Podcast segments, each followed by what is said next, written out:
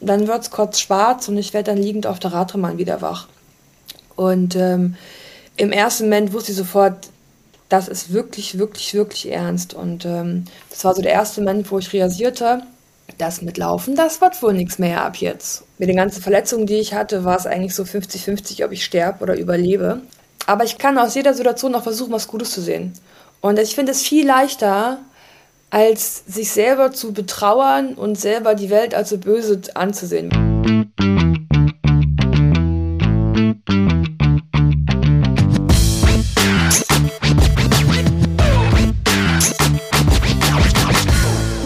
schon hier mittendrin in unserer neuen Folge von Beißschiene und Blitzlicht äh, mit Amelie und mir und heute nicht nur mit uns beiden, sondern mit einem ganz besonderen Gast. Genau, wir haben eine tolle Gästin, Christina Vogel, ehemalige Bahnradsportlerin. Und Christina, wir freuen uns mega, dass du dir die Zeit nimmst und heute ein bisschen mit uns plauderst. Ähm, und wir würden ganz gerne so zum Kennenlernen ähm, starten mit drei Fun Facts. Laura und ich haben in einer anderen Folge auch schon mal Fun Facts über uns erzählt. Kannst du mal drei raushauen? Ja, ich habe, ähm, die Laura hat mich ja vorbereitet vorhin, dass ich schon mal über, überlegen kann, was so äh, Fun Facts wären. Und im ersten Moment denkt man mal, oh Gott, was da? Aber mir ist voll viel eingefallen.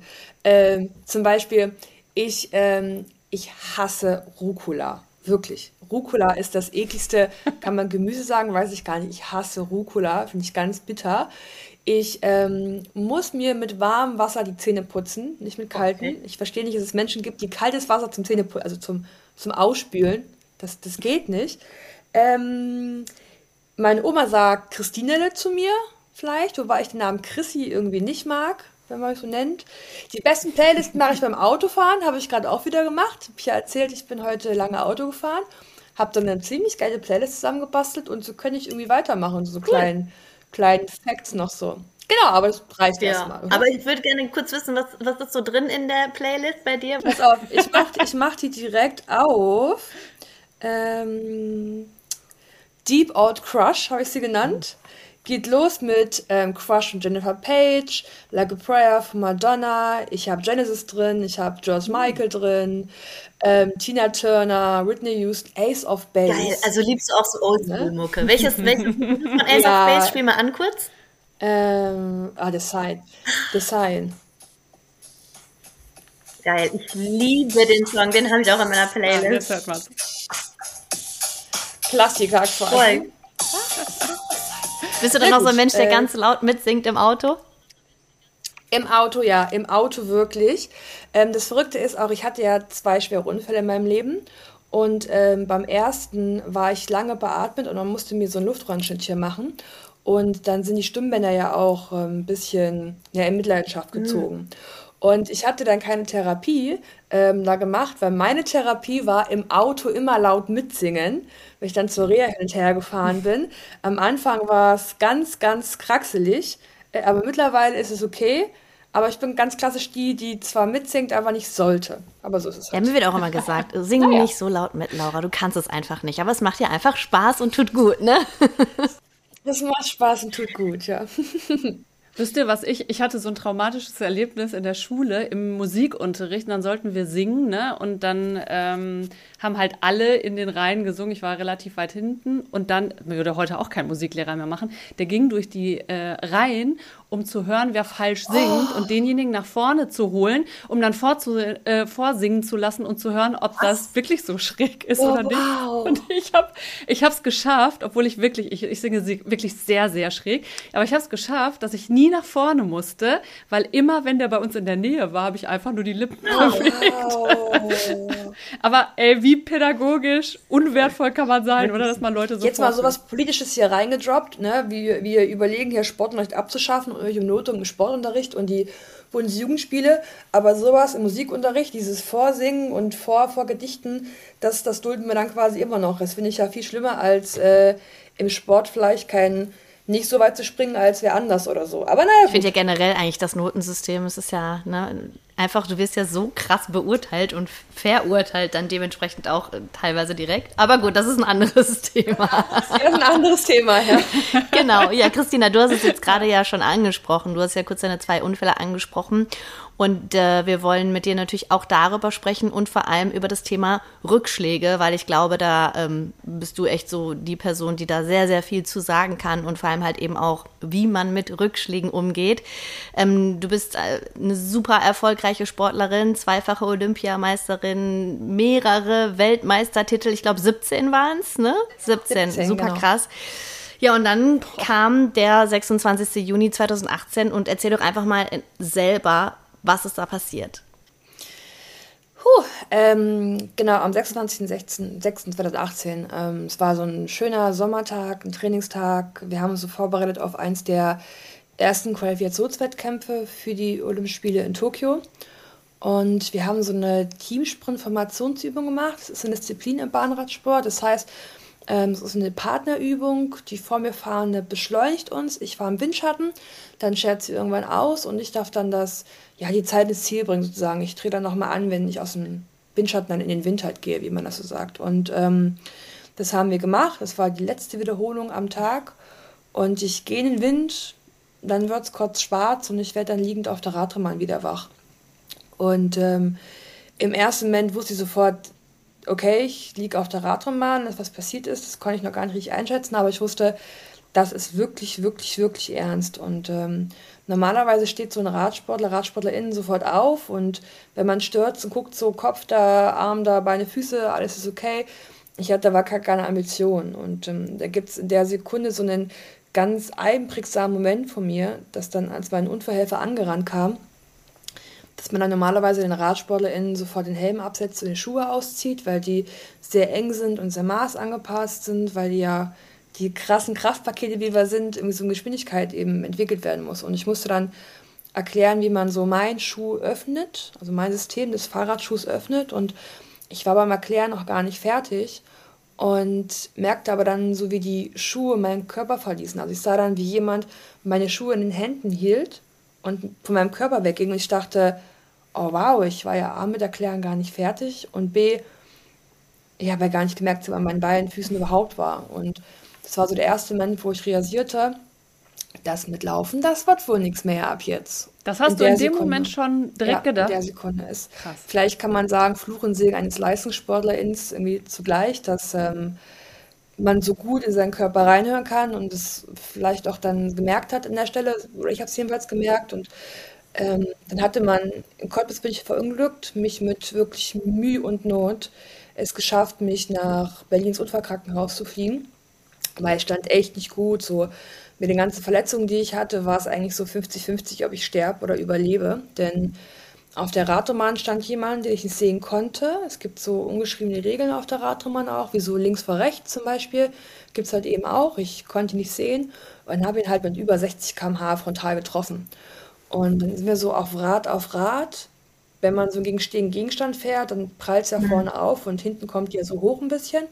Und mein, mein Rad ist halt so hoch, dass mein Rücken genau den Sattel von dem anderen Menschen da getroffen hat. Und der Sattel ist halt genau auf meine Wirbelsäule ah. gegangen und hat halt dann so die Wirbelsäule halt zerschmettert und das Rückenmark durchtrennt. Und als ich dann zwei Tage später im Krankenhaus wieder wach wurde, war natürlich dann sofort die Frage, kann ich jetzt laufen oder ja. kann ich nicht laufen? Und dann klar direkt die Antwort gekriegt, dass ich ähm, vom fünften Brustwirbel an Querschnittsgelähmt bin und halt eben wirklich nicht mehr laufen kann ab jetzt.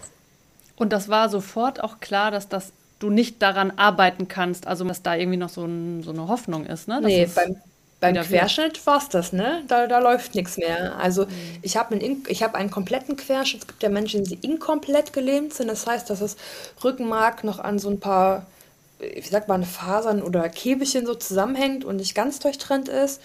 Bei mir ist durch den Aufprall aber so viel kaputt gegangen, dass ich so erstmal zwei Meter Verlängerungskabel bräuchte, um das Rückenmark wieder zusammenzukriegen und halt zu vielen, vielen Brüchen, die ich im Körper hatte, ähm, an der Wirbelsäule auch unter anderem, dass es klar war, das ist, das ist irreparabel. Also im Stand der Medizin heutzutage ist es irreparabel. Und ähm, wer Stand heute nie wieder selbstständig gehen können.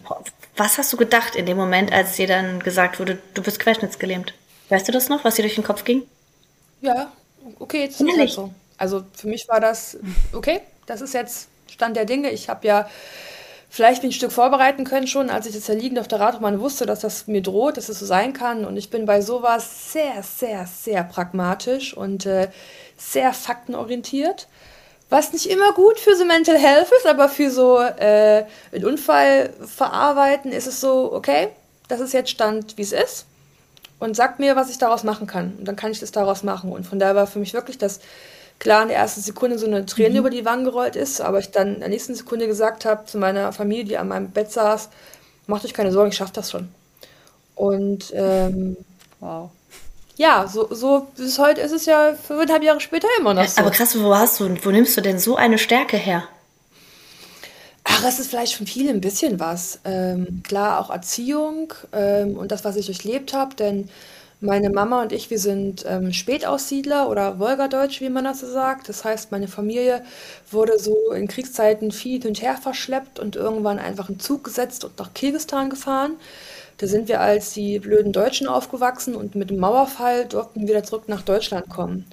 Und wenn man, meine Mama ist da auch geboren und aufgewachsen, ähm, wenn man dann, ich sag mal, zurück in die Heimat geht, zurück in die Zukunft geht, fängt man wirklich bei Null an, mhm. gar nichts. Das heißt, ich musste schon immer ähm, mithelfen, mittun, ähm, anpacken zu Hause auch. Also habe ich damals schon immer gelernt, dass im Leben halt nichts umsonst gibt, dass wenn man was möchte, was dafür tun muss. Ähm, dann macht es auch der Sport, dass man da auch lernt, dass ähm, man vielleicht Erfolg nicht immer so verzieht, man einfach dran arbeiten muss und man ja auch bei so vielen Wettkämpfen festgestellt hat, dass es nie nach Plan läuft im Leben, dass immer irgendwas kommt und dann denke ich, dass wir eine Kraft in uns haben, die wir vielleicht noch nicht gefunden haben, aber die ist halt da, dass wir alle irgendwie auch Schicksalsschläge bewältigen können, ähm, was wir uns vorher nicht zugetraut hätten. Also ist ja niemand, dass jeder auf die Welt kommt und sagt, ja, das wäre voll cool, das mache ich auf alle Fälle mal, ist gar kein Problem, sondern das Leben kommt, wie es halt ist und dann meistert man das und rückblickend denkt man so, war ja vielleicht gar nicht so schlimm oder ich bin ziemlich stolz auf das, was ich geschafft habe. Von daher sind es, glaube ich, so drei Sachen. Genau. Man merkt, ich kann keine kurzen Antworten. Nee, das macht nichts. Da sind wir auch nicht so die Profis drin. Aber das finde ich, ähm, das finde ich irgendwie so schön auch äh, für andere zu hören, weil es ja ganz oft ist, wenn man so ich sag jetzt mal, kleinere Problemchen hat, ne? Und Laura und ich dann äh, schon mal auch in anderen Podcast-Folgen gesagt haben, so, Leute, es sind ganz oft nicht die Dinge, sondern wie wir sie bewerten. Ne? Und da zu gucken, so, okay, das ist jetzt vielleicht gerade eine blöde Situation. Ich meine jetzt nicht auf deine, dein, äh, ne, deine Querschnittslähmung ist natürlich was viel Größeres als die Dinge, über die Laura und ich dann teilweise gesprochen haben. Aber dann erstmal zu sagen, okay, was kann ich da vielleicht auch Positives rausziehen? Oder gibt es da auch irgendwas, was ich daraus lernen kann und mitnehmen kann? Und das finde ich äh, so stark. Ich meine, bei dir finde ich es wirklich ähm, sehr bewundernswert, wie schnell du das konntest, dass du sozusagen aufwachst, du kriegst äh, gesagt, okay, so ist das jetzt und sagst dann so, okay, alles klar, Leute, macht euch keine Sorgen, ich kriege das schon hin.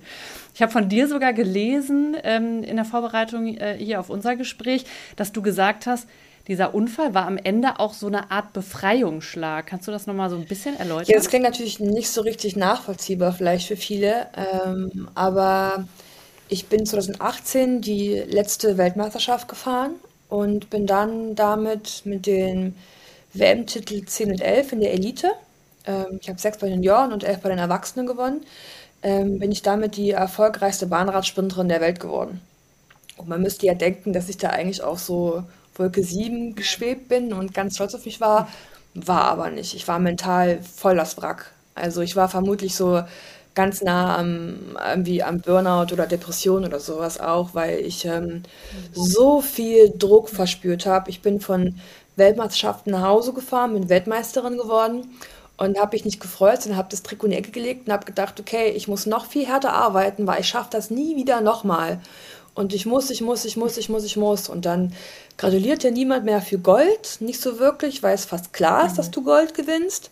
Ähm, man glaubt das selber, dass das so ist. Ähm, und ich habe halt einfach auch verlernt, stolz auf mich mhm. zu sein. Und war es auch in meiner Karriere überhaupt nicht. Nie, auch nicht weil ich ja keine Zeit dafür hatte. Nie, nicht am Anfang. Ist vielleicht auch das, was so herkommt, dass ich nie geglaubt habe, dass das irgendwie so für lange ist und immer dachte, dass man mir das wieder irgendwie stehlen kann. Das, was ich so erreicht habe, dass das irgendwie so vergänglich ist und nicht was für immer, weiß ich nicht. Also ich dachte immer, man könnte mir das wieder wegnehmen, was ich da so erreicht habe. Und ähm, von daher habe ich mich halt so krass getrieben gefühlt und ich muss das der Welt und mir immer beweisen, dass ich keine Eintagsfliege bin. Und ähm, das ist so, so ein böser, böser, schwarzer Strudelkreislauf gewesen. Ich hätte mir auf alle Fälle mentale Hilfe mhm. holen müssen. Und bin aber in einer Zeit groß geworden, ähm, da war das eine Schwäche, über mentale Probleme zu reden, vor allem im Leistungssport. Da musst du, da musst du funktionieren. Und nur wenn du funktionierst, kannst du halt Gold gewinnen. Jetzt bin ich froh, dass es mittlerweile ändert, dass Athleten da mündiger geworden sind und dass es auch okay ist, darüber zu reden, dass man physisch und psychisch gute Leistungen bringen sollte und halt nicht nur auf durch die Beine und so halt auch. Und ähm, durch einen Unfall bin ich aus diesem, ich sag mal, Hamsterrad ja rausgeschleudert worden, total. Und habe dann so alles also aus der Ferne ein Stück weit betrachten können irgendwie auch und mal so Revue passieren lassen können, was ich da erreicht habe und wie krass das eigentlich war, was ich erreicht habe. Ich meine, ich habe 17 WM-Titel, zweimal Olympiagold und einmal Bronze noch zu Hause. Das ist ziemlich, ziemlich krass. krass. Das äh, schaffen nicht so viele. also die erfolgreichste in deiner Sportart zu sein, das ist der Welt, also der wow. Welt, ja. Aber ich bin halt jetzt, jetzt erst, jetzt erst rückblickend stolz und war es in der Karriere halt nicht. Und ich habe es mir nicht erlaubt, stolz zu sein. Denkst du dann so rückblickend, hm wenn ich das so sagen darf, der Unfall musste passieren? Also ist das so ein Gedanke, der da manchmal ist bei dir? Ach, vielleicht, weiß ich nicht, ob man so an Schicksal glaubt und äh, so Sense of Life und sowas. Vielleicht ist es einfach mein Schicksal. Vielleicht war das schon immer klar. Ich hatte ja beim ersten Unfall 2009 mir auch schon die Wirbelsäule gebrochen. Und ähm, vielleicht war das ja schon immer mein Schicksal und damals dachte, wenn man an Gott glauben möchte, Herr Gott im Himmel, nee, die macht noch mal ein paar Jahre Sport und dann mhm. machen wir das noch mal. Ist ja vielleicht ähm, auch so eine gute Denkweise vielleicht. Aber das finde ich auch so krass, dass du schon mal diesen schlimmen Unfall hattest und dann hast du ja, da hast du ja auch schon mehrere OPs gehabt und warst erstmal raus und so, ne? Und dann hast du ja wieder dein Comeback gefeiert und dich wieder hochgekämpft und so. Also erstmal, dass du überhaupt dann da auch nochmal diese krasse Motivation hattest, das zu machen und dass es dann noch mal viel schlimmer passiert ist. Hast du das jemals, wenn man sagt ja immer so, man soll nichts bereuen oder so, aber hattest du mal so einen Gedanken, wo du dachtest, boah, wäre ich mal einfach, hätte ich mal einfach nicht dieses Comeback gefeiert und hätte es einfach sein lassen, hätte es als, weiß ich nicht, Zeichen gesehen? Nee, niemals, niemals, nie. Also ich bin ganz dankbar. Ich habe eine richtig geile Zeit gehabt. Ähm, ich habe die Welt gesehen, ich habe andere Kulturen festgestellt. Ich meine, ich habe jeden Kontinent in meinem Reisepass gehabt. Ähm, habe wie gesagt, tolle Menschen kennengelernt, habe sportliche Erfolge feiern können und sowas. Nö, also wenn ich wüsste, das würde nochmal passieren, würde ich es, glaube ich, genauso nochmal machen. Ja. Ja, das ja. ist voll die ja. schöne Aussage, finde ich, ne? wenn man so zurückblickt und sagt, ich würde es einfach genauso wieder machen. Ähm, trotzdem glaube ich, das ist ja eine große Stärke, die du hast, dass du, ähm, glaube ich, aus ganz vielen Sachen oder aus allen Sachen, die dir so im Leben äh, passieren, ne, das Positive rausziehen kannst. So wirkt das jedenfalls, ähm, wenn man so ein bisschen ja, guckt, was du so machst und äh, was du so für Aussagen triffst. Hast du da einen Tipp für Menschen, die vielleicht zuhören und das nicht so gut hinbekommen, intuitiv direkt wie du? Ich glaube halt, dass ähm, Emotionen, Gefühle manchmal eine Entscheidung sein können. Das soll nicht heißen, dass es leicht ist. Das ist auch nicht so, dass mir das immer leicht fällt.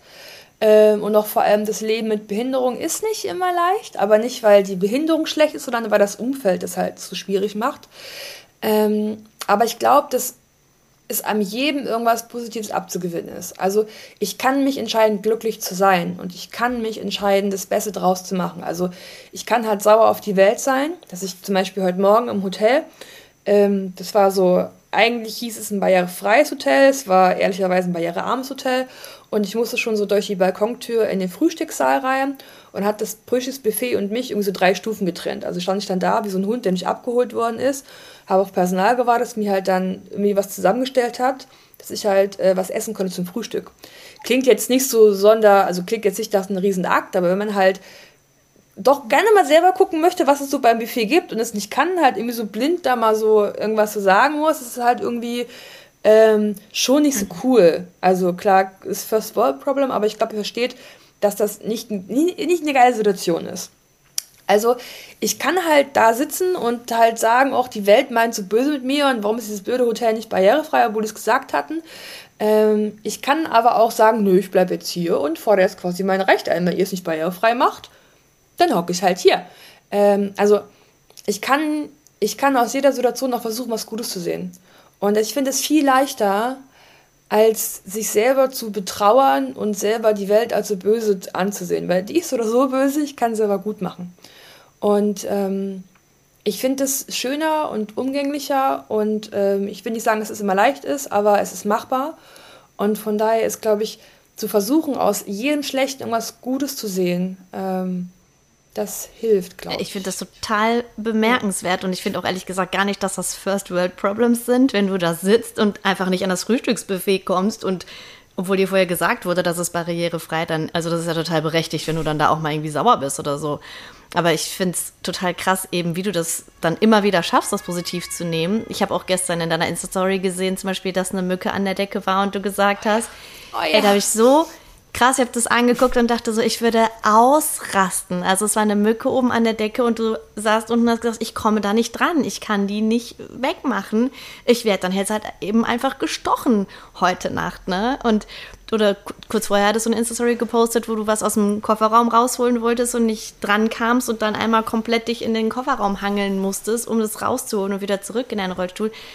Und du hast es halt alles mit so Humor genommen und ja auch ne, in der Insta-Story dann witzig ähm, gemacht. Aber ich frage mich, bist du nicht auch mal wirklich richtig abgefuckt dann, auf gut Deutsch gesagt, wenn sowas passiert? Na gut, die Mücke und ich, wir haben ein tiefes Gespräch gehabt und wir haben uns, äh, wir haben uns respektiert. Jeder hat seinen Safe Space heute Nacht gehabt. Ich wurde nicht gut. gestochen. Also vielleicht hat das. Nein. Nein, ich wurde nicht gestochen. Hat, hat vielleicht geholfen. Ähm, ich lache aber, sag manchmal, wenn die so ums Ohr fliegen, dann lasse ich immer extra mein Bein raushängen, weil ich merke das ja nicht, wenn die mich da sticht. Und hoffe halt, dass die mich nicht um Gesicht sticht oder sowas, sondern eher da, wo ich es nicht merke. Das wäre ja, es wäre ja okay. So, also können wir, können wir ja leben miteinander. So. Ähm, aber ja, natürlich gibt es Momente, wo es halt auch nervt und wo man, ich werde ja fast täglich diskriminiert irgendwie auch. Und klar ist es dann auch manchmal richtig, richtig blöd und man ärgert sich und ist sauer und fühlt sich vielleicht auch verzweifelt ein Stück weit auch, aber es sind halt bei mir immer Momente und ich finde auch wichtig, dass man ähm, das auch als Moment sieht, weil das Leben ist halt nicht immer schwarz mhm. oder weiß, es ist auch ganz, ganz viel grau. Und ähm, das Grau kann auch in verschiedenen Nuancen einfach auch sein. Und ähm, nur weil es einmal jetzt zum Beispiel das Frühstücksbuffet rankam, kann der, der Tag ja trotzdem irgendwie auch toll sein. Oder man kann ja dadurch vielleicht auch das Hotel darauf aufmerksam machen, dass Leute, das ist ja schon barrierearm und echt gut, aber es sind nur Kleinigkeiten, die jetzt euch da irgendwie auch fehlen. Zum Beispiel auch, um das halt gut zu machen für andere. Also ähm, ich cut long story short. Klar, es ist manchmal auch anstrengend, ähm, aber irgendwie positiv durch die Welt zu gehen, ist dann irgendwie doch leichter als negativ, finde ich. Weil ganz am Ende findet man trotzdem immer irgendeinen Weg, wie man das machen kann. Und ich glaube, das ist ja, das macht ja jeder von uns. Bei mir sieht man das vielleicht jetzt mehr durch mhm. die Behinderung, aber am Ende muss ja trotzdem jeder gucken, wie er mit seinen Problemen und seinen Gegebenheiten klarkommt und wie man da irgendwie einen Weg mhm. draus macht. Egal, was es jetzt für ein, für ein Hindernis auch ist am Ende.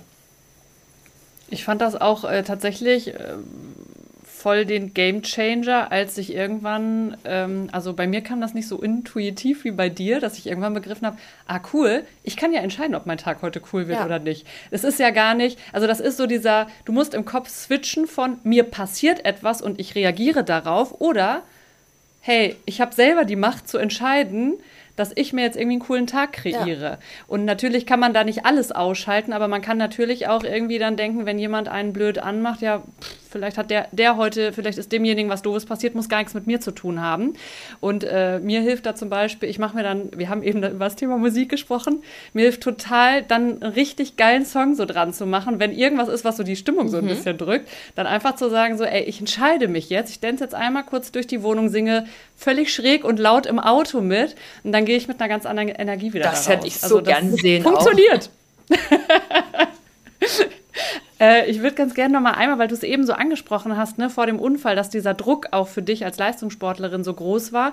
Kannst du uns mal so einen kleinen Blick hinter die Kulissen zum Beispiel von Olympia geben? Also wie geht das da ab? Also wenn du sagst, du hast so einen immensen innerlichen Druck gehabt, wobei dir ja bestimmt dein ganzes Umfeld die ganze Zeit gespiegelt hat, dass du einfach eine krasse Sportlerin bist und ja auch einfach wahnsinnig stolz auf dich sein kannst. Und trotzdem in diesem Druck spürt man es nicht. Also das ist ja der Unterschied. Du weißt es, aber du hast es nicht gespürt. Aber ne? nicht im Leistungssport, da musst du performen. Da ist ein ganzes Team da, die warten nur auf dich, dass du die Goldmedaille am Ende holst. Also da sagt dir keiner vorher, dass du auf alle Fälle locker gewinnst. Eher von wegen, jetzt will ich straff dich mal und hol das nach Hause.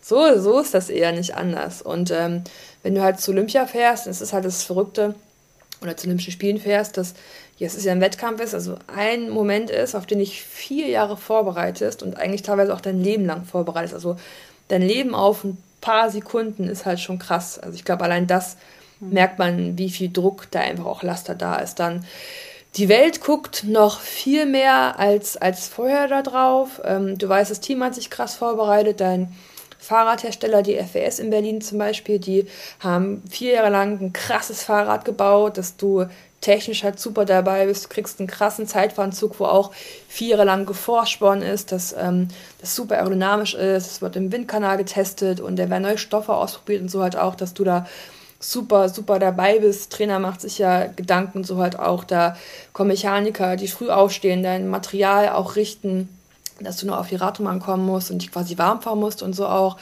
Therapeuten, die dir dich bis spät in die Nacht massieren, teilweise noch vor dem nächsten Wettkampftag, äh, die alles reichen, so halt auch. Also du bist schon so, zwar bist du auf der Radrennbahn am Ende die Medaille holst, aber da hast ja locker ein großes Team hinter dir her, was ähm, ja ja auch hofft, dass du das irgendwie auch gut machst, ne? Und dann weißt du halt auch, dass deine Medaille ja auch Fördergelder nach Hause bringt. Also wenn du da Gold bei den Spielen holst, dann kriegt dein Heimat- und Olympiaschutzpunkt halt eben auch mehr Fördergelder halt überhaupt auch, ne? Und der Verband ja allgemein auch. Also das sind äh, Sachen, die auch krass mitspielen, bis hin zu Sponsorengelder, die man vielleicht auch in anderen Ländern hat. Ähm, bei mir ist es ganz gut, weil ich bei der Sportfördergruppe der Bundespolizei bin und da jetzt zum Beispiel keine Angst hatte, irgendwie Verdienstunfall zu haben. Aber es gibt Länder, da wirst du vom Verband bezahlt und nur nach der Platzierung von den Olympischen Spielen. Jetzt stell dir mal vor, du stürzt vorher oder so oder du bist irgendwie krank, erkältet und kannst bei Olympia nicht starten, da kriegst du quasi null Geld vom Verband auch. Also ist das so viel, mhm. viel, viel, was halt deinen Druck macht und natürlich auch, willst es ja selber auch beweisen, du warst ja die Jahre vorher sehr erfolgreich und ähm, bist an dem Tag ja quasi auch so immer dieses, diese legendäre Medaille dann einfach auch greifen. Und ähm, ich glaube, da muss man ganz in Tiefe greifen. Ich glaube, man versteht schon, dass allein deswegen der Druck bei den Spielen einfach auch enorm ist. Riesengroß. Aber andererseits machen diese olympischen Ringe, die machen Magie. Das ist pure Magie. Und ich kriege immer sofort so Gänsehaut und Kribbeln und ein riesengroßes Lächeln, wenn ich an Olympia denke, an Olympische Spiele denke. Weil das, das ist magisch wie so, ein, wie so ein Kinderbuch, was dann so in Erfüllung geht. Oder Hast du da immer von geträumt auch, schon als Kind? schön gesagt. Also ich persönlich nicht ähm, weil ich immer so mit meinen Aufgaben quasi gewachsen bin. Also für mich war so, ich fange mit Sport an, okay, cool. Dann kann man mal so eine Landesmeisterschaft fahren, okay, cool. Mal so eine Welt-Europameisterschaft, ja, cool. Und dann so, so nach und nach sind die Träume mhm. mit gewachsen. Ähm, also da gibt es äh, solche und solche. Genau. Ich finde das total interessant, was du gerade erzählst, weil wir ja eben auch hier im Podcast so einen Blick hinter die Kulissen geben weil man, man ne, wie du gerade gesagt hast, man sieht ja erstmal nur dich, so, ne? Und was da aber alles ja. hintersteckt, das hätte ich jetzt ehrlich gesagt selber gar nicht so gedacht. Wie viele Leute sind denn das, die dann da so mit dranhängen? Am reinen Wettkampftag hast du mindestens einen Trainer, einen Physiotherapeuten und zwei Mechaniker, die dabei sind, ungefähr. Nur die.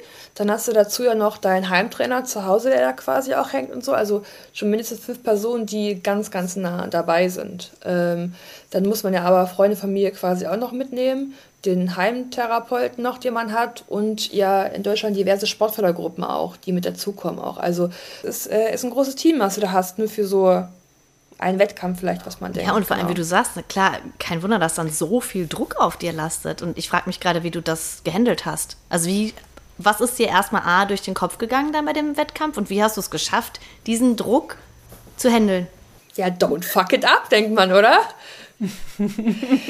ähm, ist ja ein bisschen wie Familie auch dann so die Radrennbahn drinnerin quasi auch, dass man ja so viele Wettkämpfe bestreitet, dass es halt ähm, so ein gemeinsames Projekt ist, ne? dass man weiß, der Mechaniker muss halt super arbeiten, das Fahrrad muss pünktlich fertig sein ähm, und technisch einfach auch 1A stimmen. Ähm, Trainer, der dann ein bisschen mit der Rede Taktik bespricht auch und man hofft, es hat voll geklappt hat auch. Also es ist ein bisschen, ähm, ich sag mal, Familie und dann fühlt man das nicht so ganz, ganz, als wenn man jetzt die One-Man-Shows, die da sechs Menschen bezahlt, in Anführungsstrichen, weil ich bezahle nicht, macht der Verband und so eine Förderung, aber äh, ich glaube, ihr versteht, was ich meine. Ähm, aber ansonsten wächst man damit so nach und nach. Es ist ja nicht so, dass man von heute auf morgen direkt Olympia fährt und ähm, die ganzen Wettkämpfe vorher irgendwie überspringt. Von daher ist halt schon notwendig, auch diese Lernkurve, die man auch hat, ähm, so zu nutzen. Die braucht man quasi auch. Ich meine, ihr habt ja nicht auch sofort irgendeine super krasse TV-Show moderiert oder so einen Radiosender moderiert. Man fängt ja dann äh,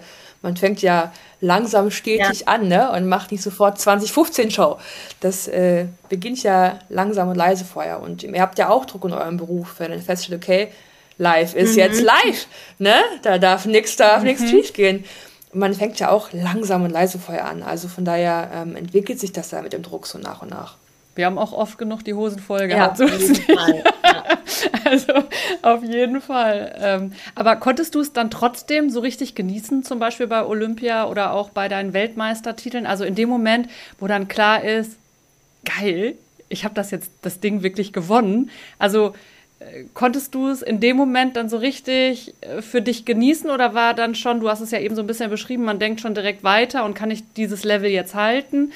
Ähm, Gab es denn da diese Momente, wo du dich dann selbst gefeiert hast? Ich sag, das Leben ist ja nicht immer schwarz oder weiß, gell? Ähm, also im ersten Moment war es ganz oft wirklich über Ziele drüber und puh, na, zum Glück habe ich das bewiesen jetzt. Ähm, aber dann gab es natürlich auch Momente, die natürlich auch schön waren. Und ähm, wenn man auf so einem Olympia-Podest-Podium steht, diese unfassbar schwere Medaille um den Hals gehangen kriegt, die wiegt so knapp 500 Gramm ungefähr also ist schon sehr, sehr schwer. Denkt man gar nicht. Ähm, dann denkt man nicht, ne? Dann ist es so, ich sag, ich, also ich glaube, ich habe keine Kinder, aber ich glaube, wenn man das Baby zum ersten Mal in der Hand hält, so ungefähr ist der Moment, wenn man die Medaille zum ersten Mal um den Hals gehängt kriegt und dann denkt so, boah, geil, das ist jetzt meine. Und die Nationalhymne kommt, ist schon cool. Und ähm, 2016 war ja auch ganz verrückt, da bin ich ja Olympiasiegerin und Sattel geworden, denn ich habe ja am Fotofinish meinen Sattel verloren. Und irgendwie war es dann auch dieses ganze Drumherum von wegen, ja, warte mal kurz, bin ich gerade eine Radsport-Olympiasiegerin geworden, ohne Sattel? Wie geht das überhaupt? Und da gibt es so einen, ich war, glaube ich, beim ZDF oder ich glaube, ZDF war es ein Interview, der sprechen mich darauf an. So, ich kam gerade runter. Äh, bei Olympia musste ja sofort vom Wettkampf, sofort der Presse, Pressestellen, sofort antworten ähm, hast ja gar keine Zeit, irgendwie mal so Blut im Kopf laufen zu lassen. Und dann gibt es ein Interview, wo sie mich so fragen, und wie lag das und was ganz cool und so. Und dann sage ich, sag mal, wo ist denn mein Sattel jetzt eigentlich? Ich habe den ja gerade verloren. Hat denn jetzt jemand gefunden? Wo ist denn der? Ähm, das ist eigentlich ganz witzig so. Aber ich finde es auch, was du vorhin auch gesagt hast, genau darüber haben wir in der letzten Folge gesprochen, über dieses Getriebensein und dieses Hör schneller, weiter. Und man ist eigentlich schon da, wo andere sagen so, boah krass, dass du das erreicht hast. Und man selber denkt ja. aber irgendwie so, ja, was könnte jetzt noch mehr sein und noch mehr? Oder in dem Fall, wo du ja eigentlich schon alles erreicht hast, dann ist halt dieser Druck trotzdem da, weil man denkt, jetzt muss ich da bleiben oder ne, noch krasser werden. Ähm, also ich finde das irgendwie, äh, ja, ich wollte eigentlich gar keine bestimmte Frage stellen, aber ich wollte das nochmal aufgreifen, weil ich das gerade so krass fand bei dir, weil man immer denkt bei gerade den erfolgreichen Leuten, dass es eben gar nicht so ist, dass, dass die ja als Außenstehende denke ich, du musst ja völlig erfüllt sein mit dem, was du erreicht hast, ne? oder in dem Moment. Und dass du dann aber sagst, der Druck mhm. ist dann ehrlich gesagt umso größer, weil die Leute das ja sowieso von mir erwarten. So, weißt du? Ja, aber es ist ja, ist ja, wie du gesagt hast, dass du dann, dass du bei den Kolleginnen da auch guckst und dann siehst, oh, die ja. haben das moderiert und denkst so, boah, geil, das kann ich jetzt irgendwie auch noch machen, ne? Obwohl du ja, du sagtest ja, glaube ich, du wolltest das Format ja. mal moderieren und das hast du jetzt auch geschafft. Ich könnte dir mal stolz drauf sein. Und äh, ist ja, glaube ich, mit vielen Sachen so, oder? Dass wir ähm, mhm. ja immer nach höher, schneller, weiter auch uns orientieren und irgendwie auch wollen. Und ähm, was ja nicht, ist ja nichts Schlechtes das immer ein Stück weit mehr zu wollen, sich weiter voranzutreiben, weil dann haben wir nur einen Fortschritt, dann können wir es irgendwie auch entwickeln. Wäre ja schlimmer, als wenn man denkt, so, okay, fertig und jetzt bin ich damit zufrieden. Ich glaube, das würde keinen glücklichen Menschen machen. Ähm, man muss nur gut auf sich muss, Genau, man muss gut ne? sich auffinden. Man muss so die, ich sag mal, die Lautstärke mhm. finden für sich selber. Und von was ich zurückblickend jetzt festgestellt habe, dass es wichtig ist, sich Zeiten einzubauen, um mich zu reflektieren und auch zu lernen, dass Stolzsein wirklich okay ist. Ja. Also man darf stolz sein und es ist nicht arrogant, wenn man sagt, ja, ja geil. Mhm. Und wir blöden Deutschen, es wäre auch mal geil, ja. wenn wir auch mal zu anderen sagen, ey, du hast es geil gemacht und nicht von wegen, oh, warum hat die das gemacht und nicht ich. Also das ist auch so typisch deutsche, deutsche Art, dass wir nicht sagen können, ja, geil hast du das gemacht. Oder dieses, ja, war gut, äh, aber da und ja, darauf genau. kannst du noch achten. So, okay, lass das Lob doch einfach ja. mal stehen und mach's nicht sofort wieder kaputt. Dieses ja, aber, Komma, ja, mhm. aber, ne? Oder eigentlich, ja, eigentlich ist ein Arschloch ja, so. Hm. Stimmt. Ja. Aber ich fand das äh, auch äh, interessant, jetzt, was du sozusagen als äh, Profisportlerin dann mal so spiegelst, weil ich kenne das, ich bin ja auf der Journalistenseite und habe dann so diese Journalistenbrille. Ähm, und dann äh, gibt es ja ganz oft zum Beispiel, ich mache jetzt nur, weil das halt so der beliebteste Sport in Deutschland ist, Fußball. Und dann wird halt ja, ganz ehrlich, ich fühle da manchmal echt mit, was für blöde Fragen ähm, die Sportler gestellt bekommen. Und zwar genau wie du es eben sagst, es eine Sekunde abgepfiffen, ne? Und dann kriegst du halt schon direkt so Fragen gestellt, wo du gar nicht mal Zeit hast, es durchzuatmen. Ich weiß auch, dass die Journalisten auch von ihren Redaktionen natürlich gesagt bekommen, du musst das und das fragen und frag danach und so, ne? Kann so beide Seiten nachvollziehen und finde aber da auch wirklich, dass man im Kopf haben sollte, ey, die Sportler, die da gerade stehen, sind halt auch Menschen. Und diesen ganzen Druck, ne, ey, wenn so ein ganzes Stadion mit 80.000 Leuten irgendwie da dich auspfeift, äh, ob auch die Schiris oder so, die ja, im Fußball viel abbekommen, ne? Ähm, finde, da dürfen wir irgendwie echt so ein bisschen mal mehr den Menschen sehen, ne? Das, und dann dazu sagen, ja, aber der Fußballprofi, der verdient halt so und so viel Millionen, ist doch total egal. Gefühle hat der trotzdem. Ja, der hat aber auch mehr Druck. Also, vielleicht sind ja auch durchaus überbezahlt, das ist eine andere Geschichte. Mit ne? Sicherheit. Aber äh, die werden ja auch für ihren Druck bezahlt. Da hast du auch, ich musste sofort an dieses Interview denken, Toni Groß, der gewinnt der Champions League und die erste Frage ist, na, ja. ich habe der aber schon scheiße gespielt wo ähm, ja. man, ich finde, die Frage ist ja keine schlechte Frage, die kann man ja quasi auch stellen. Aber Junge, bitte nicht als erste Frage, du kommst im deutschen Fernsehen und anstatt so, ja, geil, Emotionen, deine Kinder sind hier, sag mal was so als Einstiegsfrage, nee, sofort ins Schwarze, also sofort da reingedrückt wegen, na, ich hab der Kacke gespielt, oder? Und denkst, Alter, ich habe hier gerade Champions League gewonnen, ich glaube irgendwie als drittes Mal als einziger Deutscher oder sowas auch. Was willst du jetzt zu mir? Also Ne? Mhm. Von daher war ja, ich habe das, das Interview gesehen, ich bin lachend fast aus dem Bett gerollt, weil ich wusste, dass das äh, ganz schön große Wellen schlagen wird, dann einen Tag drauf später. Christina, das ist so geil, weil ich gebe ja zwischendurch so Medientrainings so für mhm. Nachwuchsjournalisten oder auch für Leute, die so auf eine Bühne, äh, Bühne wollen. Und ich habe das sozusagen für eine äh, Interviewsituation rausgeklippt, weil ich es so aussagekräftig ja. finde. Äh, ne? So dieses, so ein bisschen Empathie, ne? Wie ist gerade so die Stimmung bei demjenigen, der wirklich gerade noch der Schweiß rennt runter, äh, das Gesicht, ne? Und dann so, so ein bisschen Empathie und ich habe tatsächlich diesen Ausschnitt mhm. dabei. Deswegen bin ich gerade so lustig, ja. dass du es sagst. Beste so, quasi. Äh, oder per, per Mertesacker 2014, ne? So, was wollt ihr jetzt Gegen von mir? Drei Tage in die äh, Eistonne, auch so, direkt, genau Achtelfinale gegen Algerien, super schwieriges Spiel, ne? Die Deutschen gewinnen irgendwie, ich glaube, in der Verlängerung und dann äh, wird der halt per Mertesacker gefragt, was wollt ihr eigentlich? Wollt ihr wieder, dass wir rausfliegen, aber schön gespielt haben oder sollen wir hier den Titel? Und ich setze mir jetzt erstmal drei Tage in die ja. Eistonne, lass mich ja, in Ruhe. Ja. Das ist auch großartig, das habe ich auch. Legendäres Interview auch, der war auch geil. Also ja, aber ja. so ist es halt am Ende auch, ne? Dieses, äh, entweder spielst du schön oder äh, gewinnst halt, ist ja egal. Wenn, also, das glaubt man halt auch. Also, das Leistungssport, da sind ja so viele extrem gute Menschen dabei. Und ähm, jetzt zum Beispiel auch so als Beispiel, ich ähm, habe jetzt mein erstes richtiges Handbike, so, also ich bin jetzt wieder so im Fahrradfahren.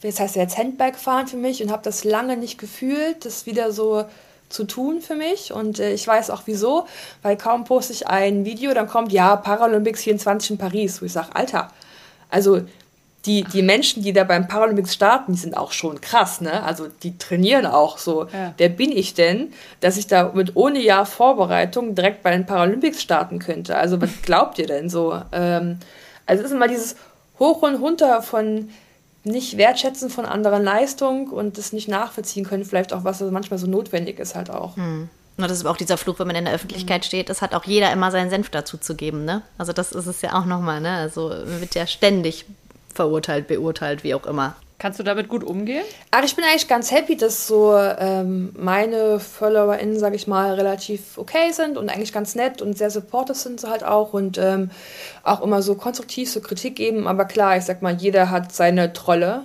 ähm, die dann irgendwie meine Behinderung erklären wollen oder dass ich hätte meinen Unfall nicht verarbeitet und ähm, oder letztens, ähm, ich habe mir wird im November was ganz, ganz Tolles passieren, so aus Sportler, Sportlersicht. Ähm, also mehr darf ich nicht sagen. So, es wird was ganz Tolles passieren. Ähm, riesen, riesen, oh. Eine riesengroße Ehre. Äh, da wir ja quasi cool. jetzt veröffentlicht und nicht erst im yeah. nach November veröffentlicht, das kann ich sagen. Deswegen, ähm, und das erste, was kommt, ist dann, ja, bist du schwanger.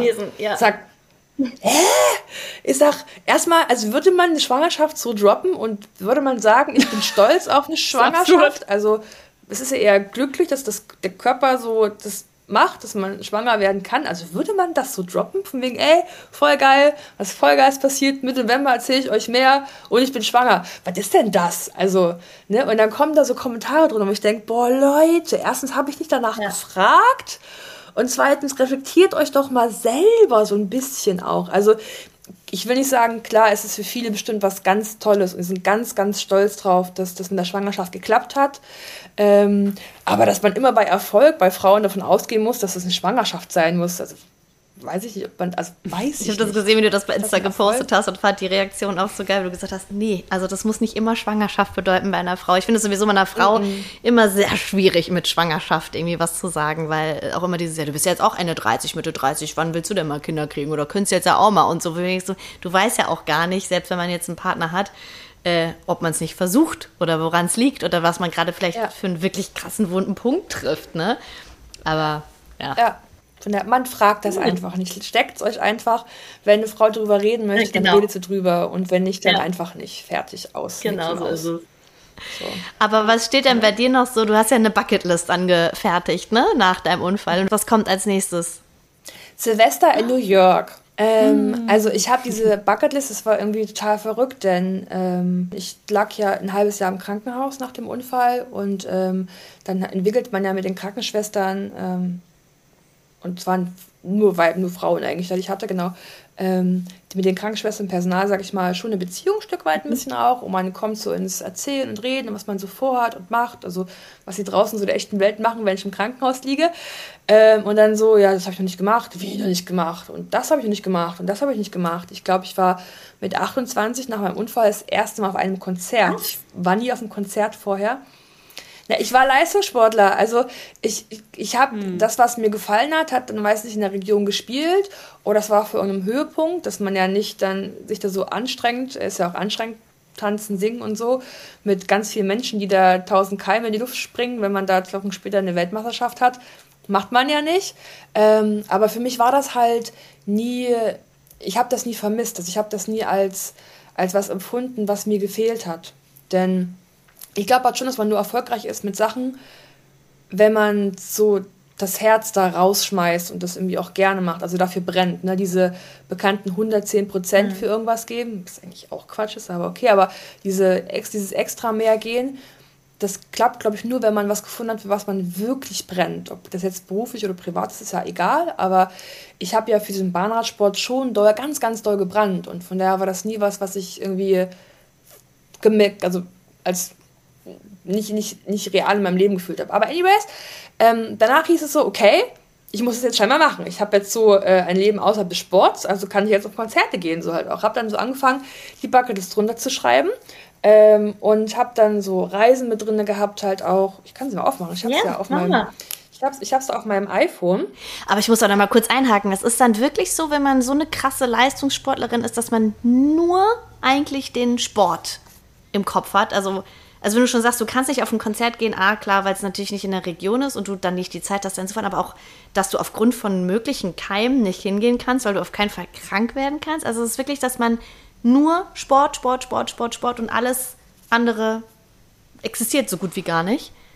Und alles, was man damit runter, runter machen kann, so, ne? Also Therapie oder Mentaltraining, wie auch immer, also alles, was da so Technik, äh, Fahrrad weiter voranbauen und mit den Wissenschaftlern diskutieren, was dann vielleicht irgendwie Sinn machen kann, halt auch trainingsmäßig oder halt materialmäßig. Also ähm, das ist schon ein Fulltime-Job. Also das ist mehr als 40 Stunden. Und am Wochenende Party oder so, sowas gab es dann auch. Das ist einfach nicht vorhanden gewesen.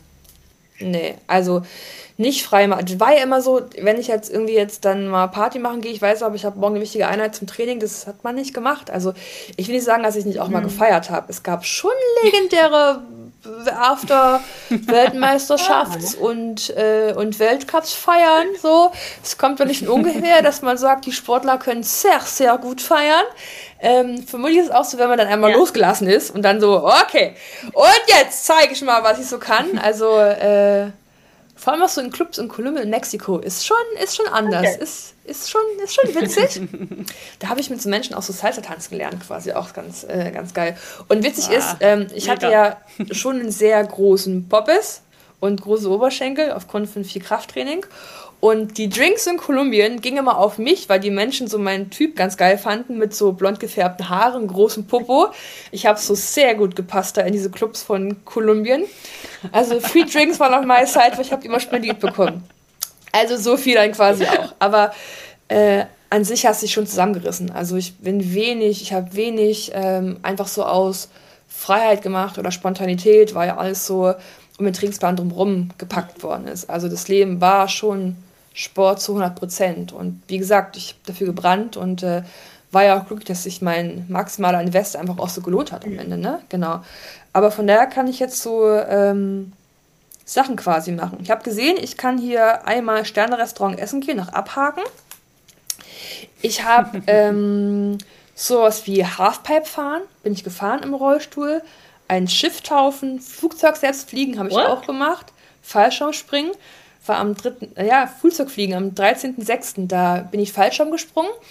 Und ähm, der Eberhard Ginger ist unsere Turnerlegende. Ähm, der hat einen, der kann, also der darf Fallschirm springen alleine und auch Flugzeug fliegen. Und ich bin mit dem Fallschirm gesprungen. Und dann hat er mich von dem Ort, wo wir gesprungen sind, nach Erfurt geflogen äh, mit seiner kleinen Privatmaschine, so ein Zweisitzer. Und ich durfte dann so über den Thüringer Wald auch selber mal ran und mal fliegen, ein paar Meter. Das war, war schon verrückt. Das war voll schwer, ey.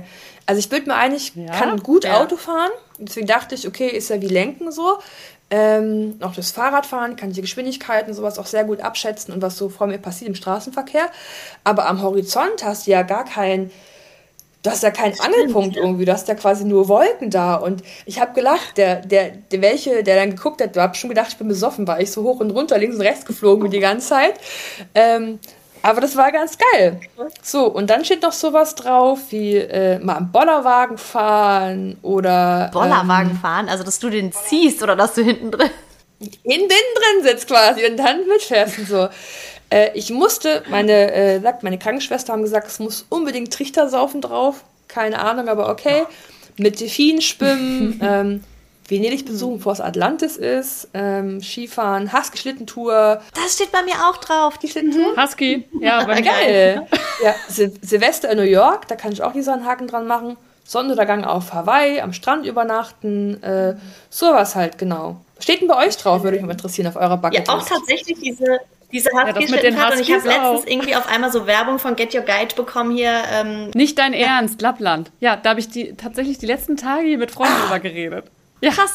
Ja, und wenn ich jetzt nicht, äh, ich bin nächste, äh, im nächsten Monat, in genau knapp einem Monat, fliege ich nach Thailand, drei Wochen alleine, auch einfach, ist auch auf meiner Bucketlist mhm. gewesen, einfach, ich habe nur die erste Nacht Bangkok gebucht und werde mich treiben lassen, einfach gucken, wo ich, wo ich ende, wo es mich so hintreibt. Wenn das jetzt nicht wäre, hätte ich das direkt gebucht, Krass. als ich diese Werbung bekommen habe. Aber ich glaube, das mache ich dann vielleicht nächstes Jahr. Ja, ich bin auf jeden Fall gespannt, was du erzählst. Wir werden sehen, ja. Äh, Christina, erzähl doch nochmal einmal, äh, jetzt haben wir viel über den Sport gesprochen und den Umgang ne, mit Druck und so, aber erzähl doch mal einmal für die, die es vielleicht nicht wissen, was machst du heute eigentlich? Oh Gott, ich habe gelernt, dass man sagen kann, ich habe einen Portfolio-Job. Im Sinne von, mhm. ich mache ganz viel. Also ähm, ich bin Keynote-Speakerin, ich bin Autorin, das ist jetzt mein zweites Buch, ähm, tatsächlich auch ein ähm, bisschen so, was man Influencer oder Content Creator nennen kann oder so auch. Ähm, und äh, dazu bin ich noch Trainerin ähm, und studiere das auch. Ähm, Im Bachelor mache ich jetzt. Also ich bin schon A-Lizenz-Trainerin. Äh, in der Sportart, die ich gemacht habe, bin ich war ja in der oder bin immer noch in der Sportfördergruppe der Bundespolizei und war da als geförderte Athletin. Jetzt hat sich meine Perspektive gewechselt. Ich bin da Trainerin geworden für die, die Menschen, die halt Bahnradsport machen und ähm, in der Polizei sind. Genau. Ähm, die trainiere ich jetzt mit einem Kollegen auch von mir und ähm, freue mich da so ein bisschen meine Learnings da denen mitzugeben auch und ähm, qualifiziere mich quasi noch weiter und studiere halt dann nebenbei und oh Gott, ich muss im Februar meine Bachelorarbeit abgeben und ihr könnt natürlich raten, wie ich nicht geschrieben habe bis jetzt. Natürlich nicht. nichts, nicht eine einzige Seite. Null Seiten. Null, zero. ähm, ja, ich muss mich dran setzen, ne? aber genau so. Und ansonsten schiebt man noch so ein, zwei andere Projekte vorwärts auch und ähm, sowas mache ich. Also deswegen ja, Portfolio-Job. Packst hier schon immer viel drauf, ja, ne? Ja, also ja. Ähm, manchmal muss man feststellen, dass es vielleicht auch ganz schön viel ist. Ich war auch noch bis Mitte des Jahres auch noch Politikerin. Ich hatte mich im Erfurter Stadtrat mhm. aufgestellt und war saß da parteilos in der CDU. Ähm, mein Partner und ich sind aber verzogen von Erfurt an den Rand nach Berlin weil wir da ein Haus bauen und das bauen wir immer noch und das läuft auch maximal scheiße, wenn ich das so salopp sagen darf. Es läuft. Ich wollte gerade sagen, das auch noch so ein Haus bauen ist ja auch schon so ein sehr äh, es, forderndes es Projekt. Es läuft auch wirklich ausnahmslos, ausnahmslos oh. beschissen. So, aber gut. Ähm, wir wollten eigentlich letztes Jahr drin sein. Naja, dieses Jahr schafft man es auch nicht, aber es ist eine andere Geschichte. Äh, ja, immer viel. Aber manchmal will man irgendwie mehr machen, wenn man das Gefühl hat, ähm, ich kann ich habe noch Bock auf so andere Sachen, ähm, aber manchmal auch so wieder auf, wo der Tatsachen runtergeholt wird, von wegen Christina, der Tag hat so 24 mhm. Stunden. Wir gucken jetzt mal. Ne? Boah, Kannst du denn noch einfach mal gerade. so gar nichts machen? Das einfach mal nur. Kann ich nicht. Kann ich. Ja, also ich arbeite wirklich jeden Tag. Ähm, aber was ich gelernt habe, was auch verrückt ist, ich habe ja in der Sportzeit auch nie Urlaub gehabt. Nie, nie, nie. Ich bin nie wirklich weggefahren. Ich hatte maximal zwei Wochen trainingsfreie Zeit oder drei Wochen trainingsfreie Zeit im Jahr, weil man wirklich immer trainiert hat. Und ähm, hatte dann nach meinem Unfall schon vor allem auch ein sehr intensives Jahr, wo ich ja von Talk Talkshow bin und irgendwie so die Welt für mich so ergründet habe, wie das so ist und ähm, auch erzählt habe, ganz viel auch. Ähm, und dann musste ich feststellen, oh Gott, irgendwie das geht so nicht, ne? Ich muss gucken, wie ich das irgendwie so mache. Und von daher plane ich jetzt so mein Jahr in Urlauben ein Stück weit. Also ich habe zum Beispiel jetzt im November fahre ich äh, Arbeitsurlaub. Ich habe eine Kooperation mit der AIDA, bin quasi Taufpartner eines Schiffes und gehe da aufs Schiff drauf, muss dann so zwei Vorträge halten, eine Lesung halten. Und den Rest der Woche kann ich halt frei machen, wie ich will. Von daher ist es halt hart zu sagen, es ist Arbeit, sage ich halt eher, es ist Urlaub. Ähm, dann im Dezember und dann machen mein Partner und ich 20 Tage nochmal AIDA-Urlaub äh, im Ende April, Mai. Also ich schrieb dann mein Jahr mal von Urlaub zu Urlaub ungefähr. Und ähm, da ist auch egal, was für eine Anfrage kommt. Urlaub ist ja. Urlaub, da ist nicht, da wird nichts verschoben. Und von daher äh, spare ich dann meine Kräfte immer so und so. Also da muss ich halt jeder selber gucken, ja. wie er so sein, ähm, sein ne, aber dann hast du ja deine Zeit, wo genau. du dann wirklich auch mal nichts genau. machst. Kommt mir ein bisschen bekannt vor. Das mit den Urlauben mache ja? ich auch. So dass ich sozusagen. Ja, ja, ja. Und dazwischen ist aber dann richtig Rambazamba. Genau. und äh, da, ich mache auch so viele unterschiedliche Sachen, was ich auch total liebe. Mhm. Und das ist ja toll, ne? Ist ja ein Geschenk, dass das man so viele toll. unterschiedliche Sachen machen darf. Ähm, ich habe da tatsächlich aber manchmal echt ein Thema mit Prioritäten setzen. Mm. Ne? So, okay, dass ich, weil ich all, alles so begeistert angehe und so gerne mache, zu sagen, okay, was ist jetzt gerade das Wichtigste? Weil ich merke, es ist zu viel und dann kippt das irgendwann auch. Also dann merke ich so, okay, jetzt wächst mir alles über den Kopf und so und dann macht es auch ein bisschen weniger Spaß, mm. wenn es mir zu viel wird äh, da dann so die Prioritäten zu setzen, das darf ich noch lernen. Ich auch. Cool. Geil. So, ich weiß jetzt überhaupt nicht, wie wir, wir müssen jetzt mal irgendwie so einen ja. Schlusspunkt, ne? Was, worüber haben wir zuletzt gesprochen? Ich weiß es gar nicht. Ich hatte tatsächlich noch eine Frage, die ich noch äh, stellen wollte. Was glaubst du, wo du heute wärst, wenn der Unfall nicht passiert wäre? Oh, das ist voll schwierig, ne? Weil ich ähm, aufgehört habe, mit diese, diese, warum war ich an diesem Ort in dieser Zeit Fragen zu stellen weil es darauf keine richtige Antwort gibt. Und ich finde, die halten einem hier und jetzt fest und ähm, lassen einen nur trauern ähm, und nicht weiterblicken. Von daher weiß ich gar nicht. Ähm, also vielleicht, ich hoffe natürlich, dass es vielleicht auch so ein, zwei WM-Titel gewonnen hätte und ich wäre auch die Olympischen Spiele in Tokio gefahren und hätte gehofft, da noch eine Goldmedaille zu gewinnen. Ähm, und dann weiß ich gar nicht dann wäre ich vermutlich, hat einfach mit Sport aufgehört, wäre Polizistin geworden, was ich ja so oder so bin, aber wäre in Streifendienst nach Erfurt gegangen und es wäre bei weitem nicht so kunterbunt und witzig geworden, wie es jetzt ist. Ähm, also ich glaube, dass viele, viele Sachen mir einfach jetzt auch dann die Tür geöffnet hat, weil ich halt einen Unfall hatte. Und ähm, weil wir ja oft so sind, dass wir immer so krasse Geschichten brauchen und äh, darauf aufmerksam werden. Also ich war ja vorher schon krass erfolgreich äh, im Sport, aber erst durch einen Unfall hat man halt so von mir gehört, sage ich jetzt mal.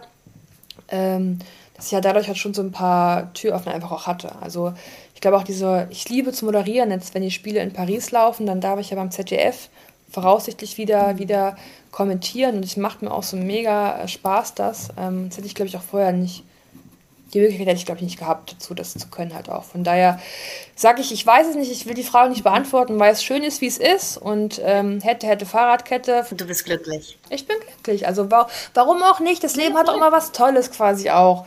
Also das Leben hat immer was Tolles für uns. Wir müssen es halt nur sehen wollen und uns einfach auch das dann greifen. So. Also klar, von nichts kommt nichts. Ich will nicht sagen, dass mir alles in den Schoß fällt. Ich muss auch schon arbeiten wie ihr. Aber ansonsten es kann auch immer was, es kann immer was Tolles draus passieren. Ja.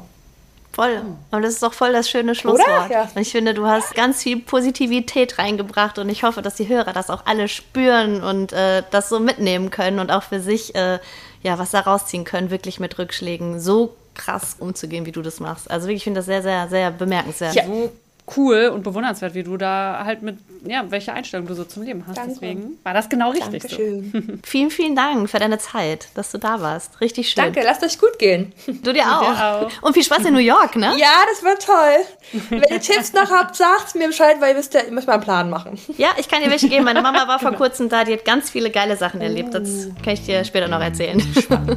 Okay. Bis bald. Tschüss.